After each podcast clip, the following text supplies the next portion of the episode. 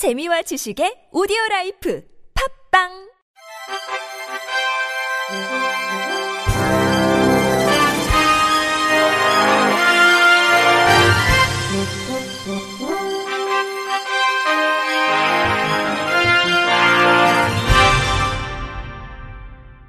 청취자 여러분 안녕하십니까? 3월 첫째 주 주간 KBIC 뉴스입니다.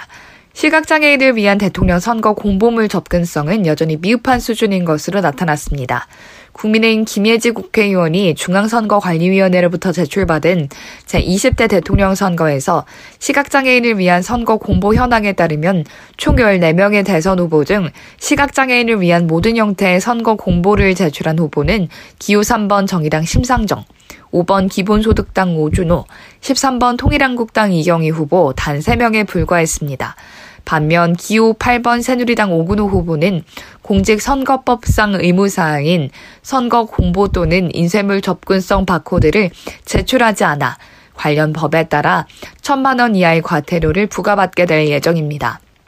또 7번 노동당 이백윤, 11번 우리공화당 조원진 후보는 인쇄물 접근성 바코드와 디지털 파일 저장 매체 모두 제출하지 않았고 국민의힘 윤석열 후보는 14명의 후보 중 유일하게 디지털 파일 저장 매체에 문자 파일과 함께 음성 파일을 추가로 제출했습니다.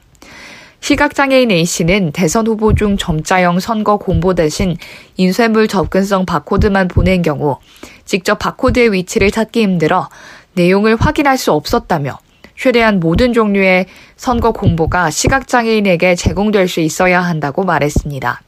김예지 의원은 공직선거법상 장애의 특성에 맞는 선거 공보물 제공이 의무 규정이 아닌 탓에 시각장애인에게 제공된 선거 공보의 형태가 후보마다 제각기 달랐다며 장애인이 비장애인과 동등한 선거권을 누리기 위해서는 선거 정보 접근에 있어 장애의 특성에 맞는 다양한 편의가 의무적으로 제공돼야 한다고 강조했습니다. 제20대 대통령 선거 후보자 마지막 TV 토론회에서 더불어민주당 이재명 후보가 장애인 연금과 장애인 이동권을 언급하며 전국 장애인 차별 철폐연대 출근길 지하철 탑니다. 선전전이 종료됐습니다.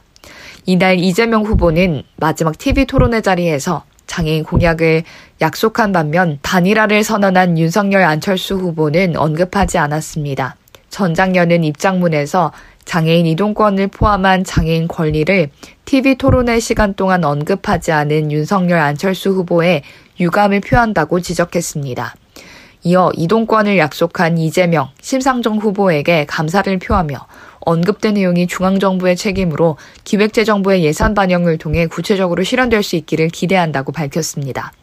전 장년은 약속대로 출근길 지하철 탑니다 행동을 멈추겠다며 60일차를 맞는 해화역 지하철 승강장에서 장애인 이동권, 교육권, 노동권, 탈시설 권리 보장을 위한 장애인 권리 예산 선전을 지속하면서 기다리겠다면서 차기 대통령은 인수위에서 기획재정부를 통한 장애인 권리 예산 반영에 대한 구체적인 계획을 수립해 23일까지 면담을 통해 밝혀달라고 요구했습니다.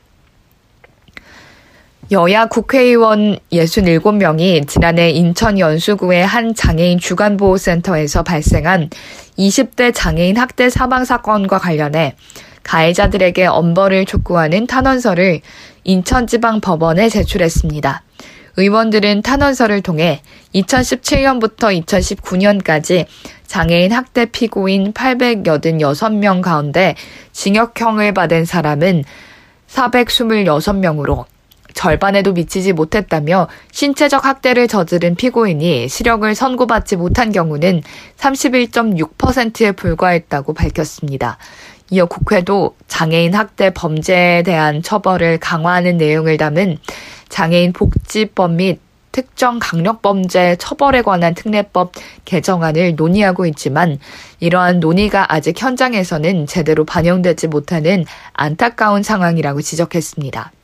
앞서 지난해 8월 인천 연수구 장애인 주간보호센터에서는 20대 중증 장애인에게 음식물을 억지로 먹이려다 기도가 막혀 사망하는 사건이 발생했으며 이를 주도한 주간보호센터 원장과 사회복지사들에 대해 업무상 과실치사 및 학대치사 혐의로 재판이 진행 중입니다.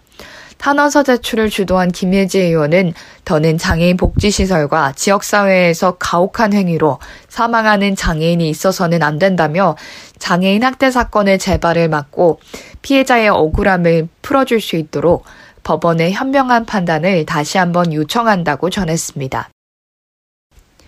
함께하는 장애인 교원 노동조합이 온라인 정기 총회를 열어 최근 17개 시도교육청의 장애인 교원 지원 축소 움직임에 대응하고자 교육청에 대한 규탄 결의문을 만장일치로 채택했습니다. 특히 최근 교육청들은 각급 학교 모든 교실에 수천만 원에 이르는 전자칠판을 설치하게 하고 리모델링 사업을 추진하는 등 예산이 넉넉한 상황이지만 장애인 교원에 대한 지원은 줄어들고 있는 실정입니다. 장교조는 결의문에서 교육청이 기존 장애인 교원에 대한 지원 제도를 축소 폐지하지 말고 장애인 유형 및 정도에 맞는 지원 제도를 마련할 것과 교육부가 장애인 교원 당사자 및 시도 교육청 등과 포괄적인 제도를 수립할 것을 요구했습니다. 장교조 박준범 대변인은 장애인 차별금지법 제11조는 사용자가 장애인이 장애로 인한 제한이나 차별 없이 장애가 없는 다른 사람들과 동등한 조건에서 직무 수행을 원활히 할 수 있도록 지원함을 명시하고 있음에도 교육청들은 그나마 있던 지원 정책조차 축소하거나 폐지하려고 하고 있다고 호소했습니다. 이어 장애 교원의 의사도 전혀 묻지 않고 지원을 포기하려는 교육청과 이를 방조하는 교육부를 규탄하고자 결의문을 채택하게 됐다고 설명했습니다. 소규모 공중이용시설에 대한 장애인 접근권 보장을 두고 장애계가 대한민국을 상대로 법적 다툼을 또다시 이어갑니다. 1심 법원이 장애인이 접근할 수 없는 편의점을 장애인 차별금지법상 차별행위라고 인정하면서도 관련법을 통해 소규모 이용시설의 장애인 편의시설 의무를 면제해주는 국가의 책임에 대해서는 인정하지 않자 항소를 제기하기로 한 것입니다. 8개 단체로 이뤄진 장애인의 생활 편의시설 이용 및 접근권 확보를 위한 공동대책위원회는 지난해 2일 정부 서울청사 앞에서 기자회견을 갖고 이 같은 항소 계획을 밝혔습니다. 사단법인 두루 이주원 변호사는 법원은 근본적인 장애인 등 편의법 시행령에 바닥 면적을 제한한 것을 무효라고 판단하고 시행령 핑계를 대지 말고 개선해야 한다는 판결을 내렸습니다. 그런데 그 시행령은 대한민국이 만든 것이라면서 공무원들이 23년간 시행령을 개선하지 않고 공무를 수행해도 책임지지 않는 구조라며 편의점에 들어가게 해달라고 하는 것은 누군가에게 사소할 수 있지만 장애인에게는 사회적인 배제의 시작이라고 항소 이유를 말했습니다. 장애인 차별 금지 추진 연대 나동환 변호사는 바닥 면적 기준이 300제곱미터든 1제곱미터든 간에 만약 장애인 당사자들의 동등한 사회 참여를 실질적으로 보장할 수 없다면 장애인 등 편의법 입법 목적에 반하는 것이라면서 개정안은 시행일 기준으로 새로운 건축 행위는 시설에만 한정되고 50제곱미터 미만인 곳은 편의시설 설치를 안 해도 되기 때문에 결론적으로 동등한 사회 참여권 보장을 못하는 것이라고 비판했습니다. 이어 어느 나라에서도 건물 규모나 바닥 면적 기준으로 편의시설을 면제하는 조항은 없다며 정부가 진정 접근권을 보장하기 위한 책임을 다하고자 한다면 현재 바닥 면적 기준을 폐지하는 내용을 담은 법률안 개정안의 국회 통과에 힘을 실어줘야 한다고 촉구했습니다. 올해 지방 장애인 기능 경기 대회 참가 신청이 시작됐습니다. 이번 대회는 6월 29일부터 7월 1일까지 4일간 전국 17개 시도 지역에서 정규직 종 19개, 시범 직종 7개, 레저 및 생활 기술 직종 3개 등 총 29개 직종에서 펼쳐집니다. 참가 자격은 대회 개최일 기준 만 15세 이상으로 관련 법에 따라 장애인 기준에 해당하는 사람과 국가 유공자 등 예우 및 지원에 관한 법률에 따른 상위 등급 기준에 해당하는 사람입니다. 입상자 특전으로는 정규 직종의 경우 금상 50만원, 은상 30만원, 동상 20만원의 상금이, 시범 직종과 레저 및 생활 기술의 직종의 경우 금상 30만 원, 은상 20만 원, 동상 10만 원의 상금이 각각 지급됩니다.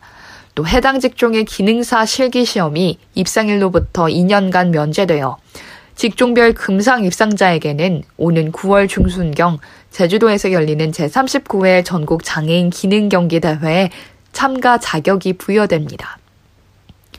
사단법인 한국장애인연맹 제12대 회장으로 이영석 유엔 장애인 권리협약 이행연대 대표가 선출됐습니다. 이영석 신임 회장은 지난 2004년 제주 장애인연맹 활동을 통해 한국 장애인연맹에서의 활동을 시작했으며 장애인 자립생활센터 소장, 정의당 중앙당, 장애인위원회 위원장을 역임하는 등 장애인 당사자의 인권 및 정책 활동을 두루 경험한 장애 인권 운동 활동가 출신입니다. 이영석 신임 회장은 당선 인사를 통해 전임 황광식 회장의 노고에 감사를 표하며 유구한 역사 속 전임 회장들의 발자국 위에 DPI 정신을 강화하고 국내외 장애인들과의 연대 협력에 네트워크를 복구해 한국장애인연맹이 명실상부 국내외 장애인 운동의 구심점으로 자리 잡을 수 있도록 하겠다는 포부를 밝혔습니다. 이어 지역연맹 및 가맹단체들과의 협력을 강화하고 활동을 지원해 지역과 중앙이 하나의 장애인 연맹으로서 동반 성장하게 하는 체계를 만들겠다고 덧붙였습니다. 이상으로 3월 첫째 주 주간 KBIC 뉴스를 마칩니다. 지금까지 제작의 이창훈, 진행의 유정진이었습니다. 고맙습니다. KBIC.